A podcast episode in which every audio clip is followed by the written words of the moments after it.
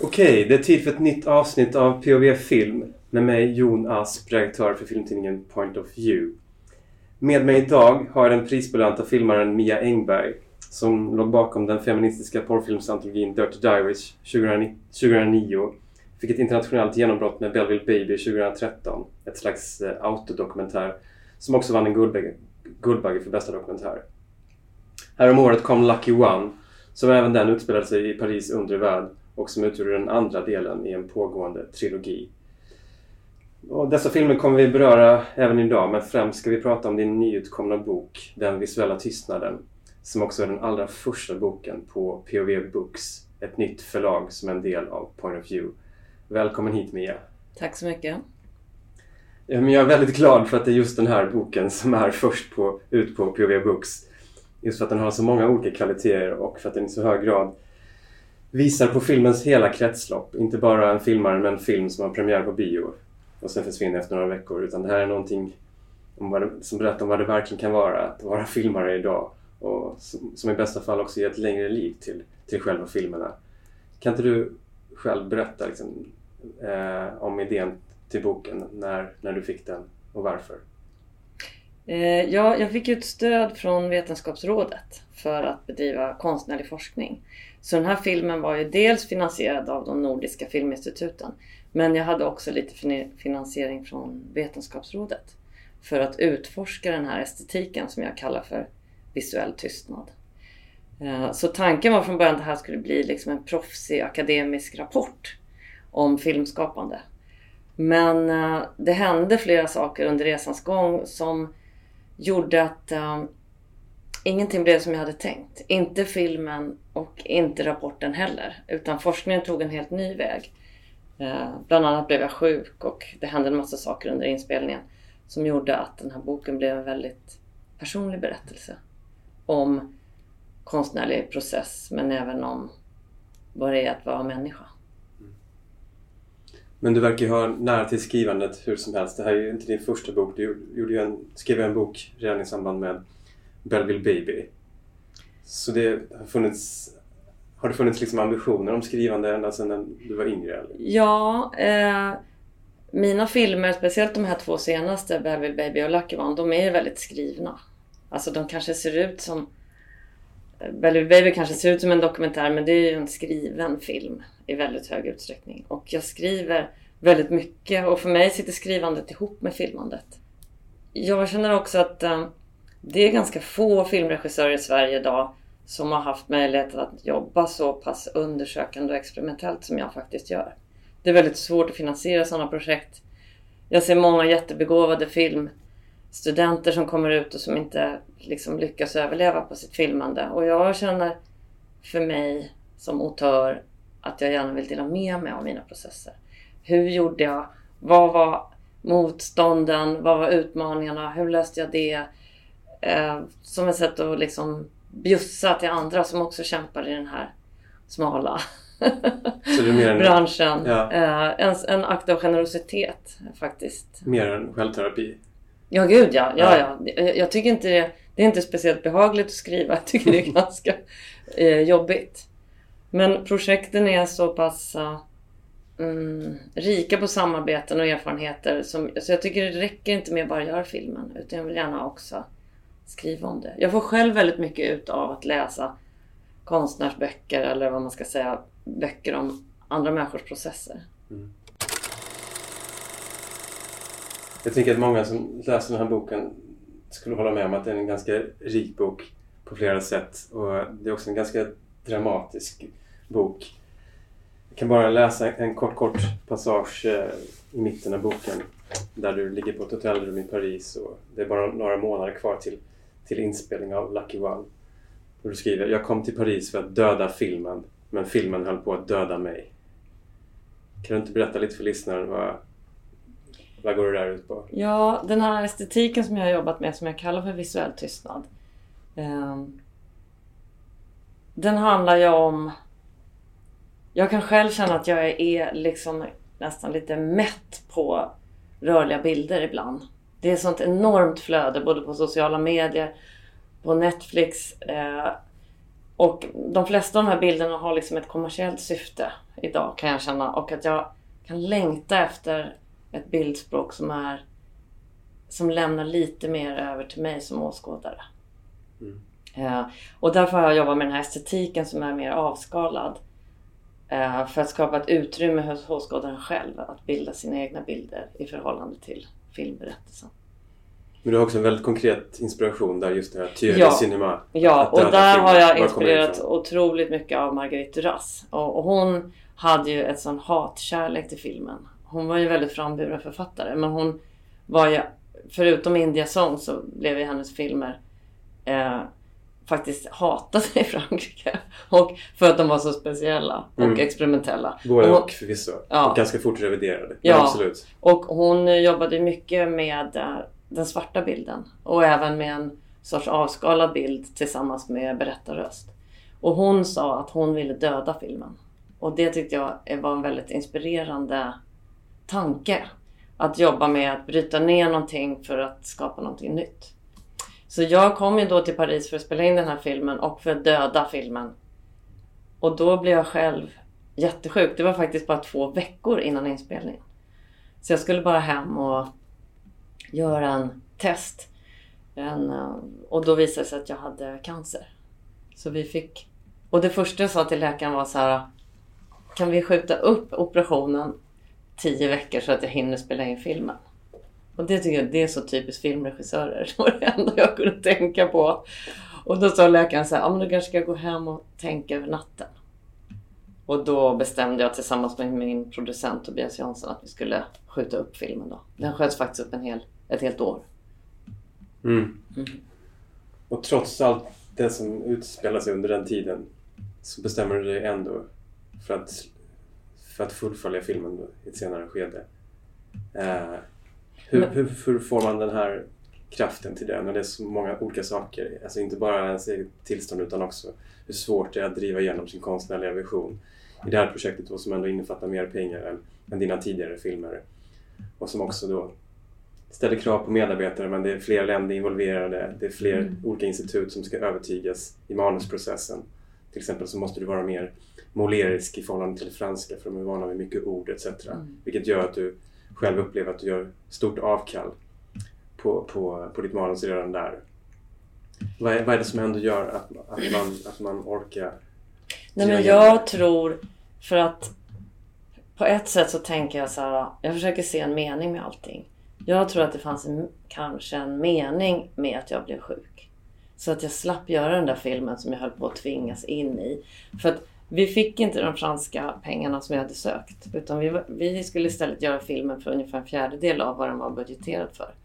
Vilket gjorde att vi hade ett sammanpressat schema som var helt extremt. Och det är så folk gör när man inte får tillräckligt med pengar. Man jobbar så 18 timmar per dag, man trycker ihop alla scener. Jag kände att jag hade tappat Det får man inte göra i Sverige väl? Får man göra det i Frankrike?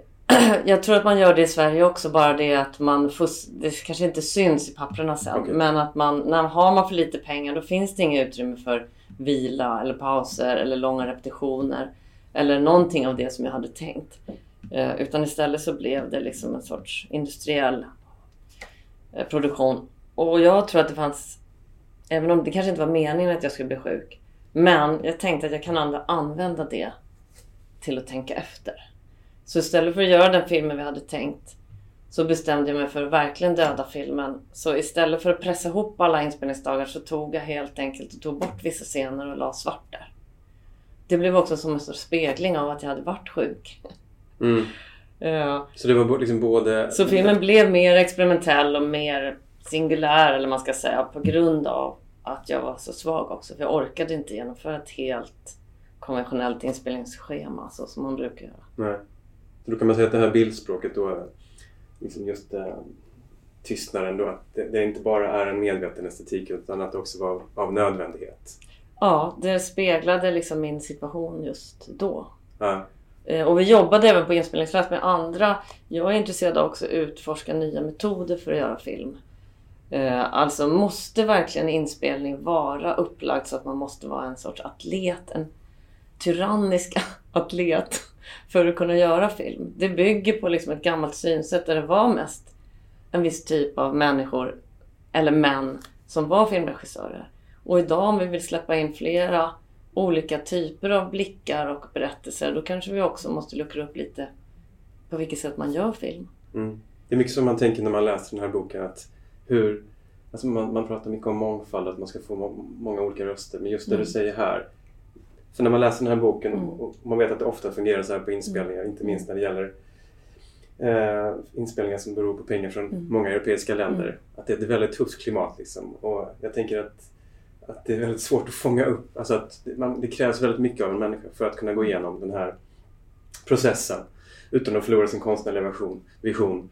Och att det är väldigt många då som försvinner på vägen. Som man skulle vilja höra också. Just för att de inte riktigt är gjorda för den här typen av påfrestande inspelningar. Alltså, jag tänker att dagens klimat det handlar ju dels om hur film görs. Men det handlar också i högsta grad om hur film finansieras och distribueras. Alltså genom hela processen så får man ju som filmregissör en massa önskemål och synpunkter från alla de som är delaktiga med pengar framförallt då. Om hur man ska göra filmen mer lättillgänglig, mer konventionell, mer lik filmer som redan finns. Alltså, det är väldigt svårt idag vi har ett klimat, det är liksom en industri. Och det kostar mycket pengar att göra film. Och pengar är liksom per automatik försiktiga och konservativa på ett sätt. Mm. Att man vill satsa på sånt som man redan vet och känner till.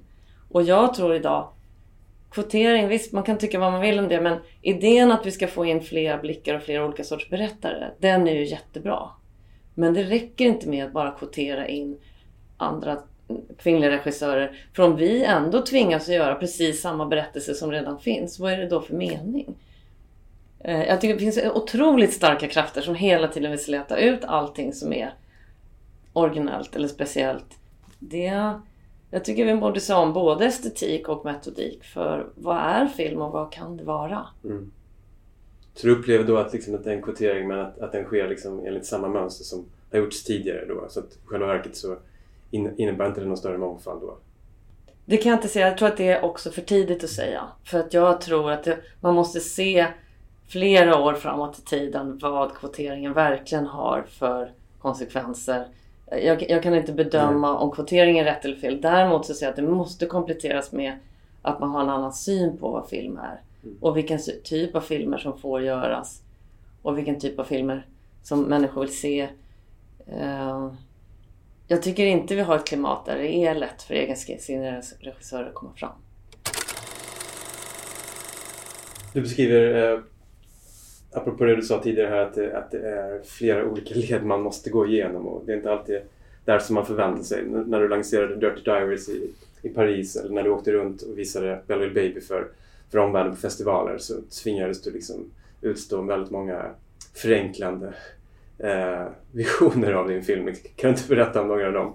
Till alltså, exempel med Che Guevara-affischen. Ja, herregud. Dirty Diaries var ju så den var ju rolig på det sättet. Vi fick ju faktiskt ett litet, litet stöd från Filminstitutet för att klippa och göra postproduktion. Men den gjorde vi ju otroligt snabbt med en mobiltelefon bara. Och den fick ett enormt genomslag, speciellt i Frankrike.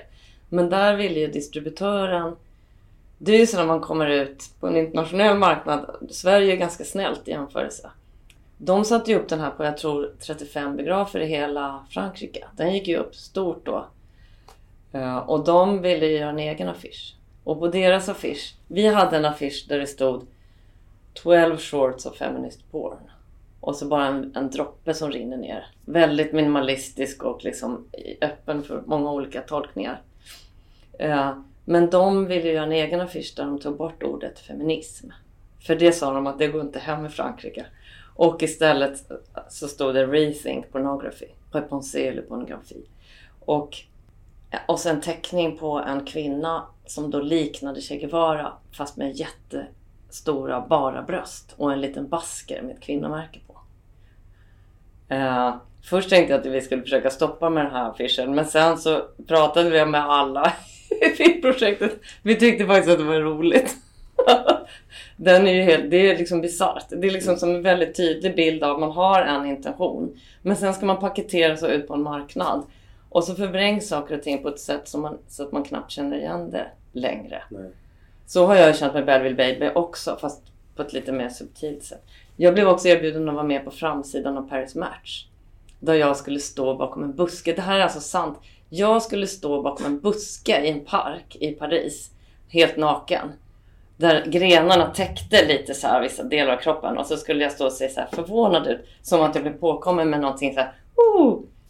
Jag tycker idag att det är, det är liksom hilarious att de ens ber mig att göra en sån omslagsbild. Mm. Då kom jag upp med en mycket bättre idé som de inte ville och sen fick vi inte vara med i Paris Match överhuvudtaget. Nej. Och allt det här finns omskrivet i boken och även affischen här. Ja. Eh, Men jag tänker att det är också just förhållande till Belleville Baby där det skedde på ett kanske ännu mer eh, plågsamt sätt Mm. på ett sätt eftersom det är till viss del en personlig film men som folk tolkar kanske som mer personliga än vad den är och att det är väldigt många som kräver att man ska tala ut om det ena och det andra liksom, och, och att du fick väldigt speciella reaktioner på den filmen. Inte- Verkligen. Ja, dels så är det så, och det tror jag att många kvinnliga regissörer kan känna igen sig Vi i. kan bara kort beskriva att Ja. filmen handlar ju om, utspelar sig delvis i den undre världen liksom, och en, med en före detta pojkvän till dig som, som förekommer, Mm. liksom du själv. Inte i bild, men på, på ljud liksom. Så det är en, en återgång till den där världen. Till en början gick allting bra. Men när de var nästan framme kunde han inte hålla sig längre. Utan vände sig om för att se hennes ansikte.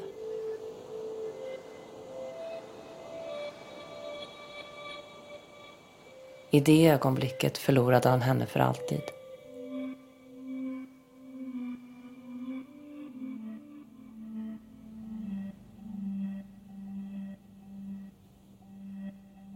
Varför, säger du. Vad ska vi lära oss av det? Kanske, säger jag, att man inte kan rädda någon annan med sin kärlek.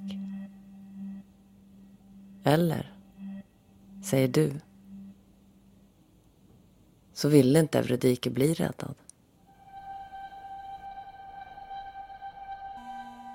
Den, den, den har ju en personlig prägel så jag förstår att eh, människor kan vilja ställa frågor om mig eftersom jag är en av karaktärerna i filmen.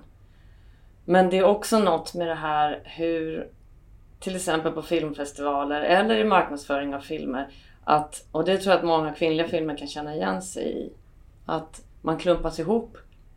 Alla filmer som inte är de här breda manliga om krig eller liksom konflikter eller våld eh, eller som inte har någon filmstjärna, de klumpas ihop i små sidosektioner där det är så här, den personliga dokumentären eller kvinnlig film. Som att det skulle vara någon sorts liten minoritet. Eh, och där tycker jag att den här filmen ofta har fått vara med i de här små sidosektionerna. Där jag också ska hängas ut som person på massa olika sätt med olika osmakliga frågor om mitt privatliv. Och jag har till och med fått frågor varför jag inte är hemma med mina barn. Istället för att göra film om en gammal älskare. Jag kan inte tänka mig att mina manliga kollegor får den typen av frågor faktiskt. Nej, Ja, ja.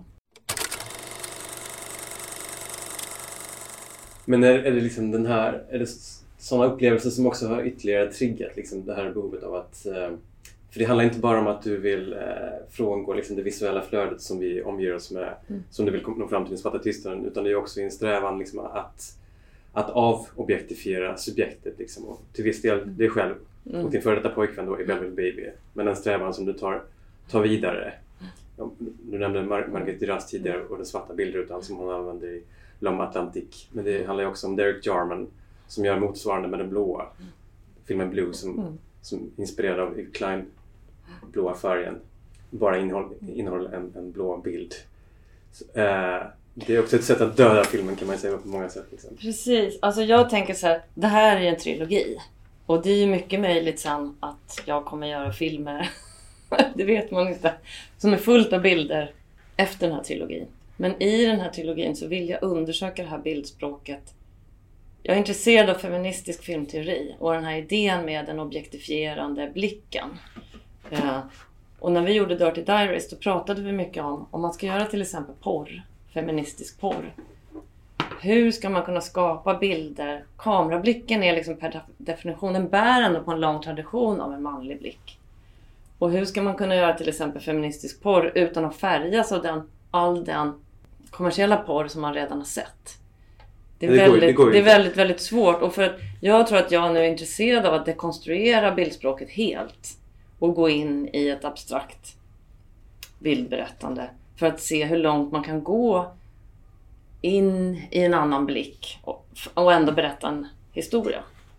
Jag vet inte vart det kommer att sluta men det är det som jag undersöker nu i alla fall. Men du reser ju ganska många invändningar mot det också här i boken. Ja. Just utifrån Diras och hur hon Ja. gör i India Song. Sådär, att Mm. Hur man än vrider och vänder på det så blir det ändå en, en, en, en, någon form av spegling av även den, den rösten då i, och i Margaret Diras fall eftersom hon är en väldigt känd och auktoritär röst liksom, så kan hon bli en dominatrix till exempel då i, i den filmen.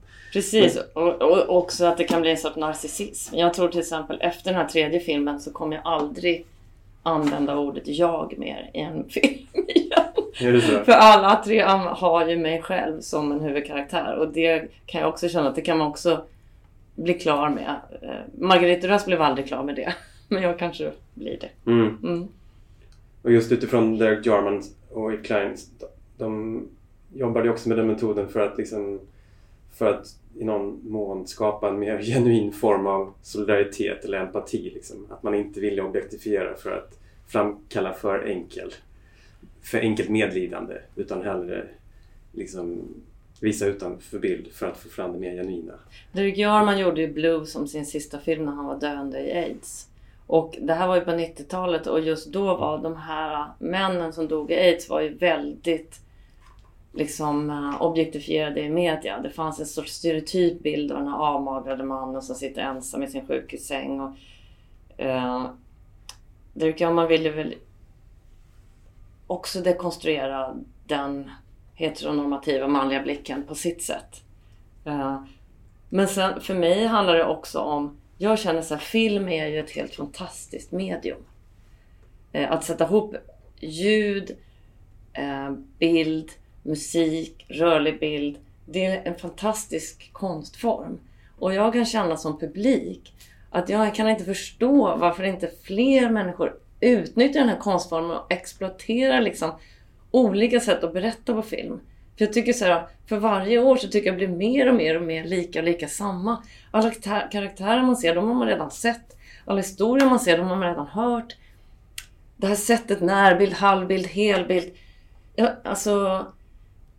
Herregud, man vill, ju, man vill ju se någonting nytt. Och då tänker jag så att jag önskar att fler filmskapare fick möjlighet att göra det. Och verkligen ja, tänja på filmmediet och se vad som finns där. Eh, och att man tänker att nu har vi har hållit på så länge att skapa film, om en typ över hundra år. Vi borde ha kommit längre. Men det känns som att det nästan går, det blir mer och mer konservativt på ett sätt. Mm. Så du upplever att du får gå längre och längre tillbaka i konst och filmhistorien för att hitta inspiration? Absolut. Eller, så, eller gå till konsthallarna, för där händer det mycket tycker jag i den rörliga bilden. Men när det gäller tv-serier och film tycker jag inte det händer så mycket Mm. eh, på det filmiska planet. Du är inte rädd för att upplevas som, som för provokativ i- det här? Liksom att, du, att du söker liksom ett, efter att avobjektifiera och att döda filmen. Liksom. Menar, många av de referenserna som, som löper som en röd tråd genom boken här förutom Diras och Jarman och, så även Chantal Arkerman och hennes Mm. dokumentär Hotel Mont- Monterey som bara helt neutralt skildrar liksom, interiörerna på ett hotell.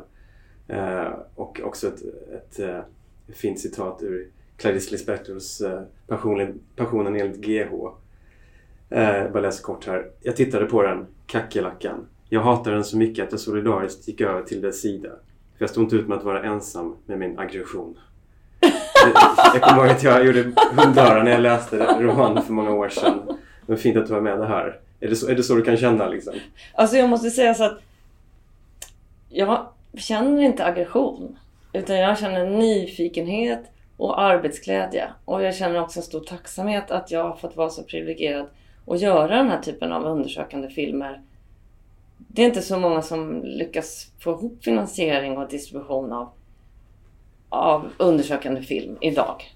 Så att jag känner faktiskt inte aggression. Och jag känner också så här, man måste ju inte varför ska man bli provocerad? Man måste, ingen måste ju se mina filmer. Ja. Alltså, hela Netflix är fullt med lättillgängliga. Alltså jag tittar också på vanliga tv-serier, herregud. Eh, ingen måste se mina filmer om de inte vill. Ingen måste se Chantal Akermans ganska långtråkiga filmer heller.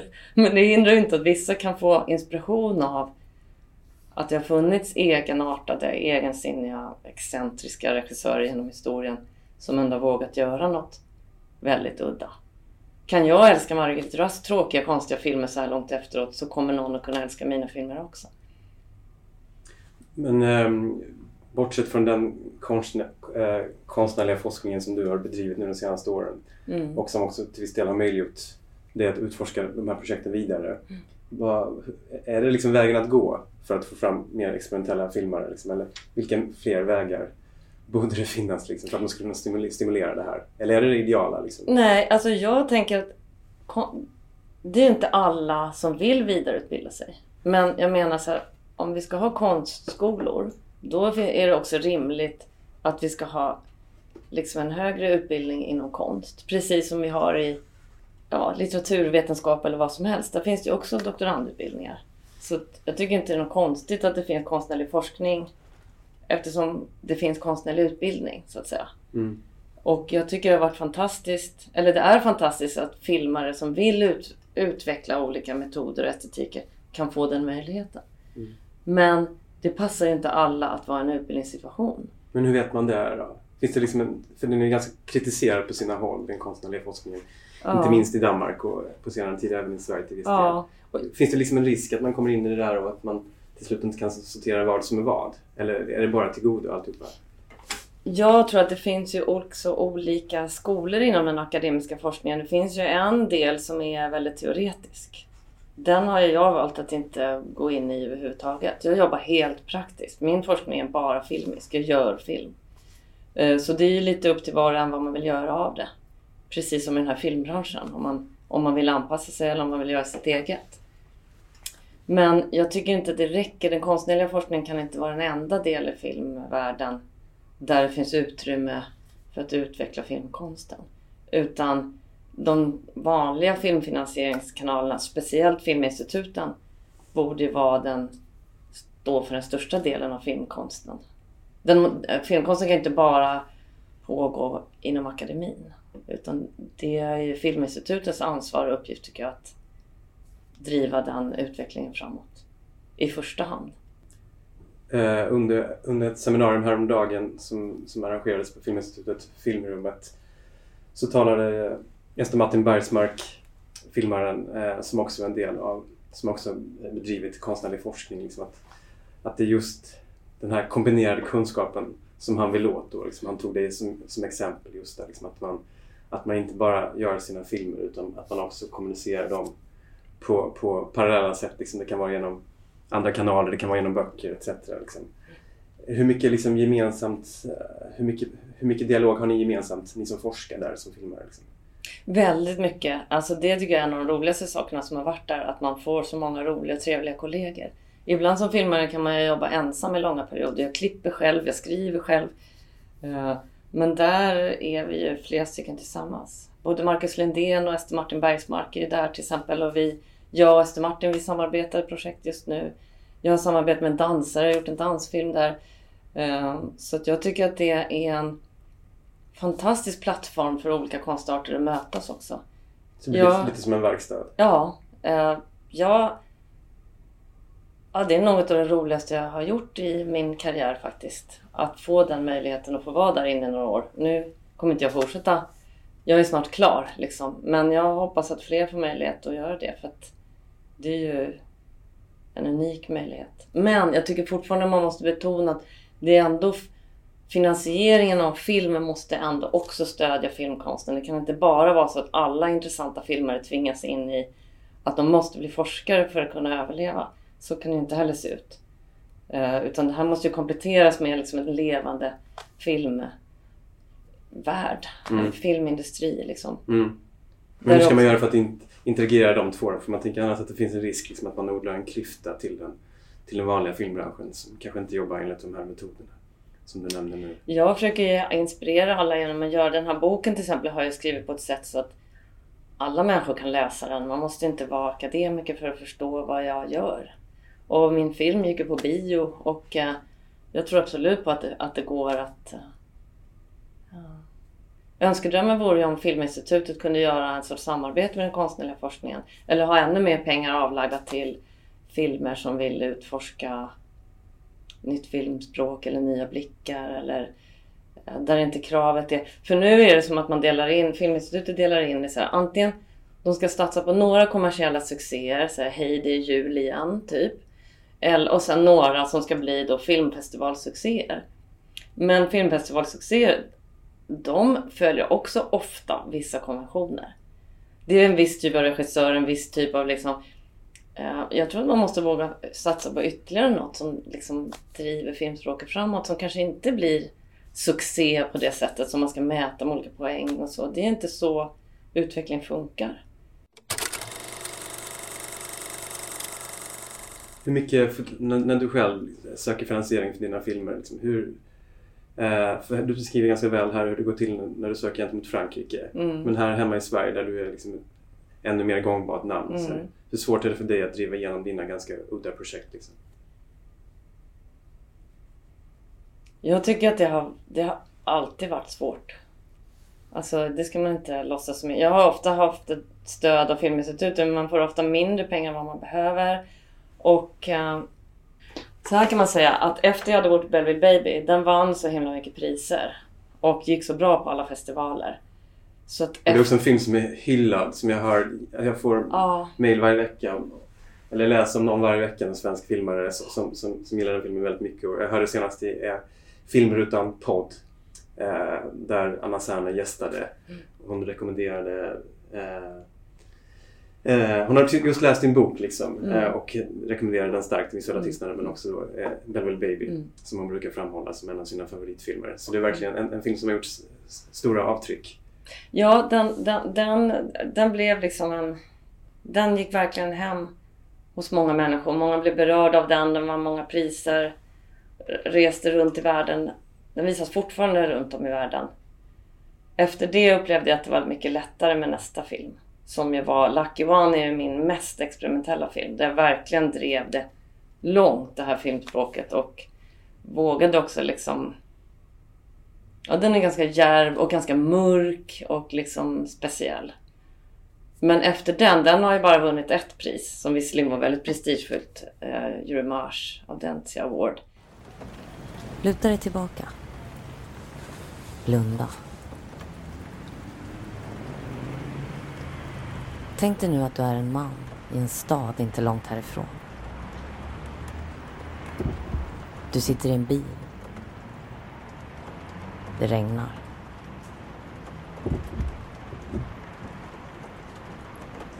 En gång var du ung och älskad. Obefläckad av det som skulle komma. Det var jag som älskade dig. Oceaner av tid förflöt.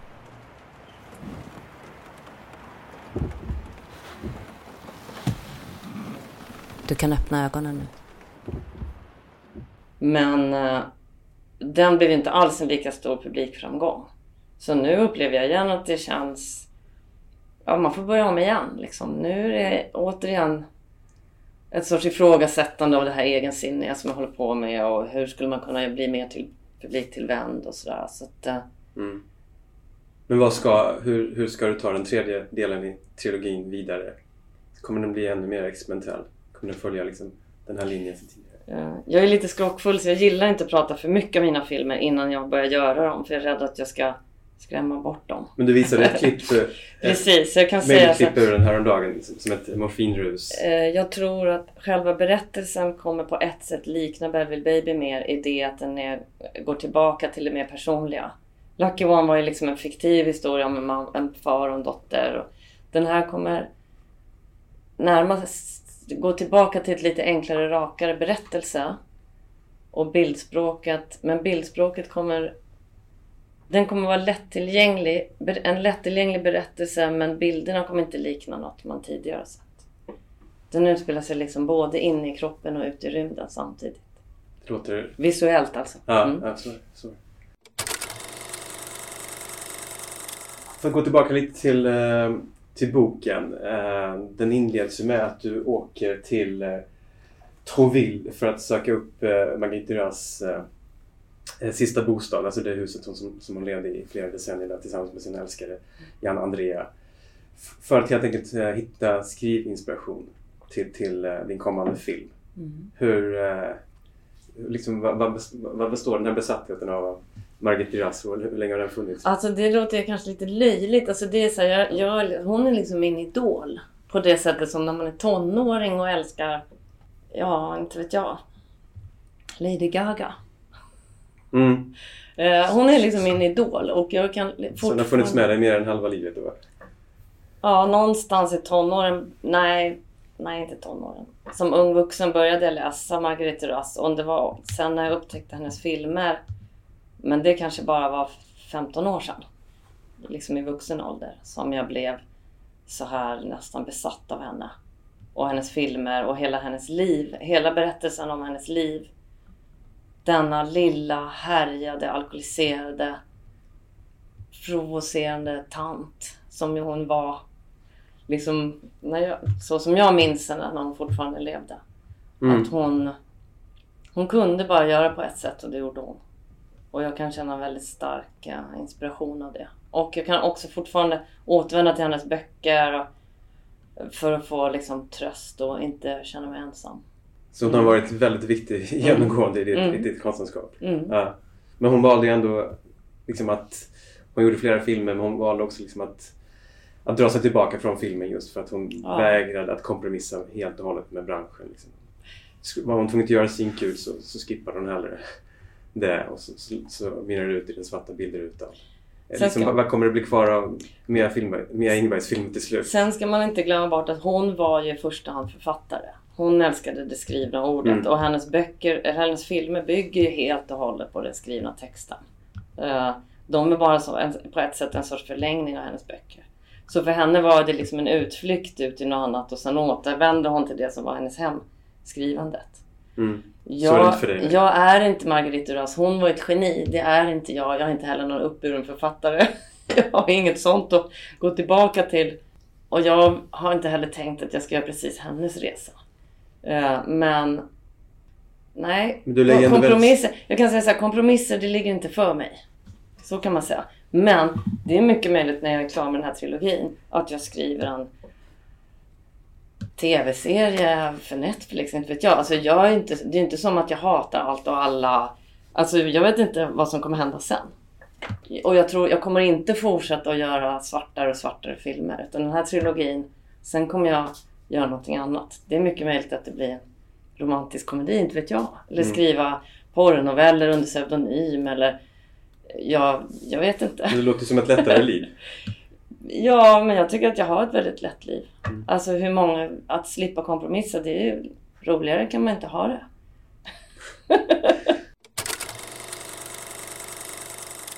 Men jag måste ändå återkomma till, du lägger ändå väldigt stor vikt vid den svarta bilden. Jag måste få eh, citera ett, ett stycke precis i slutet eh, ur boken. Där du skriver citat. I den svarta bilden formas ett filmiskt berättande som möter åskådaren, eller ska vi säga åhöraren, på egna villkor, bortom filmdukens begränsningar, bortom filmhistoriens konventioner, bortom marknadens krav på säljbarhet, bortom den dominerande blickens begär, bortom den egna önskan att behaga. Det, det, låter, slutcitat, det låter ju ändå som att du är i någon mån i, motvilligt i den här branschen. Eh, och att du håller på att avveckla någonting. Det kanske är så. Men det finns liksom två svar på det. Det ena är ju att eh, jag, jag trodde ju att jag höll på att dö under den här perioden när jag var så sjuk och vi ställde in inspelningar och allting. Och då tänkte jag att den här filmen som jag gör nu, alltså tredje delen av trilogin, att den förmodligen skulle bli min sista. Och då tänkte jag, vad kan vara mer storslaget än att gå ur tiden med en helt svart film? Det skulle väl vara mäktigt? Eller hur Jon? Eller hur? Alltså så cynisk är jag i förhållande till min egen berättelse att jag, fast jag ändå tror att jag ska dö så tänker jag samtidigt att det här skulle kunna göra en bra story av. Eh, men nu verkar det som att jag ska leva. Och det kommer liksom nya bilder kommer tillbaka till mig och nya ny lust att berätta saker. Mm. Så att jag kommer inte sluta att skapa berättelser. Eh, om jag får leva. Men jag vet inte än i vilken form de kommer te sig. Om det är i egenskap av jag börjar producera andra yngre filmare. Jag kommer säkert skriva igen. Jag kanske kommer skriva manus till andra filmregissörer. Alltså, det finns så mycket som jag skulle vilja göra. Men det kommer förmodligen inte bli Hej det är jul igen. För SF. det kommer det förmodligen inte bli. Nej.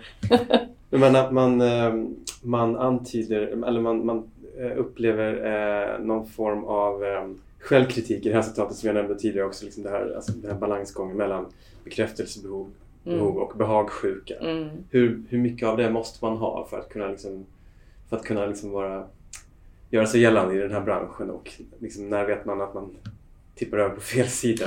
Det, alltså det där är ju väldigt dubbelt. Vi lever ju en tid nu, liksom en väldigt narcissistisk tid eller man ska säga, där man hela tiden måste jobba på sitt varumärke.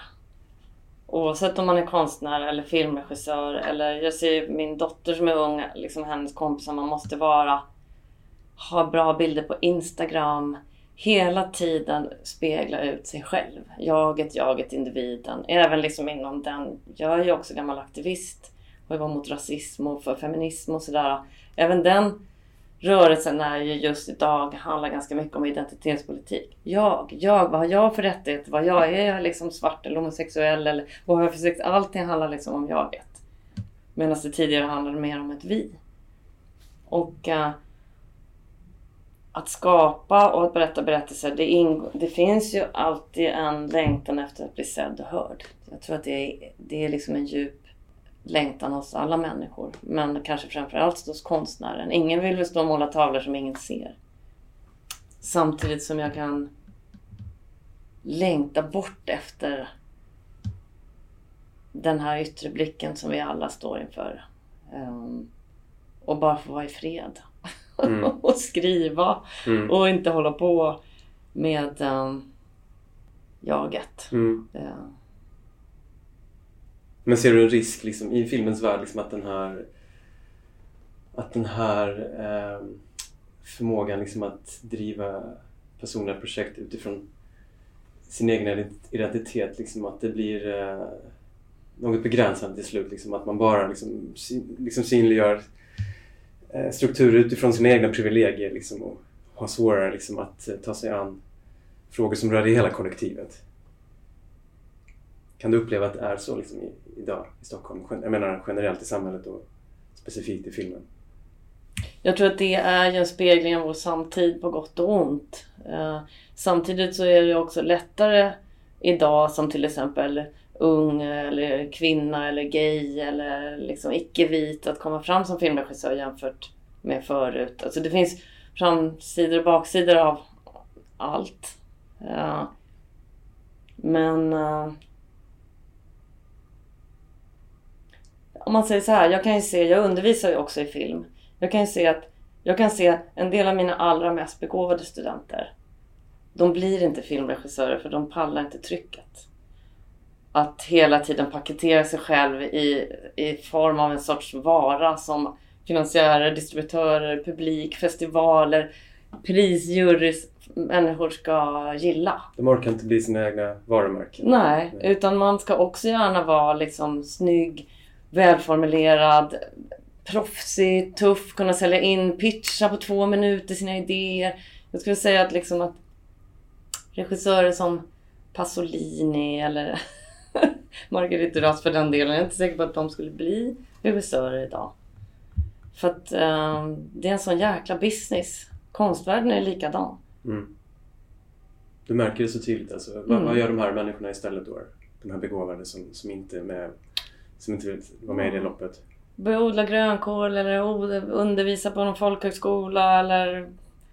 Um, mm. Men hur ska vi göra för att fånga upp dem? För vi har ju, vi har ju själva skapat den här situationen där, där det här varumärket betyder väldigt mycket. Att man hela tiden ska ha en berättelse om sig själv och det är den som man kommunicerar. Jag har ju ett exempel på det. Jag är ju jätteproffsig att åka runt och prata och prata. jag gör som varumärket. Det är kanske också det jag vill bli fri från. Jag drömmer om att göra saker utan mitt namn. Att, vara, att liksom börja om fri från allt det där som människor förväntar sig av en. Ja. Men jag säger inte att film, filmbranschen är bara en spegling av hela samhället. Det är likadant överallt. Man måste vara så proffsig nu eh, med just sitt varumärke. Eh, samtidigt som det finns ju en annan sida av det här att det finns ju fler och fler plattformar för att visa film. Eh, till exempel på nätet. Alltså jag tror att parallellt med det här så pågår en annan utveckling som jag ser som väldigt positiv för filmen. Alltså experimentell film, nischad film eh, som kommer fram på helt nya plattformar som vi inte liksom ens riktigt kan veta idag hur det kommer se ut. Eh, att det är liksom inte bara de stora festivalerna och stora biografkedjorna utan filmen kommer liksom... Eh, det kommer finnas nya, nya fönster. Ja. För, kanske just för de här filmerna som inte orkar bygga på sitt varumärke utan kanske istället bygga en plattform för experimentell film eller vad det kan vara. Mm. Mm. Så det är sådana underströmningar som ändå gör, som ger inspiration att, att fortsätta i det här upptrampade? Oh ja, oh ja. Och samtidigt ska jag säga att jag det är världens roligaste jobb.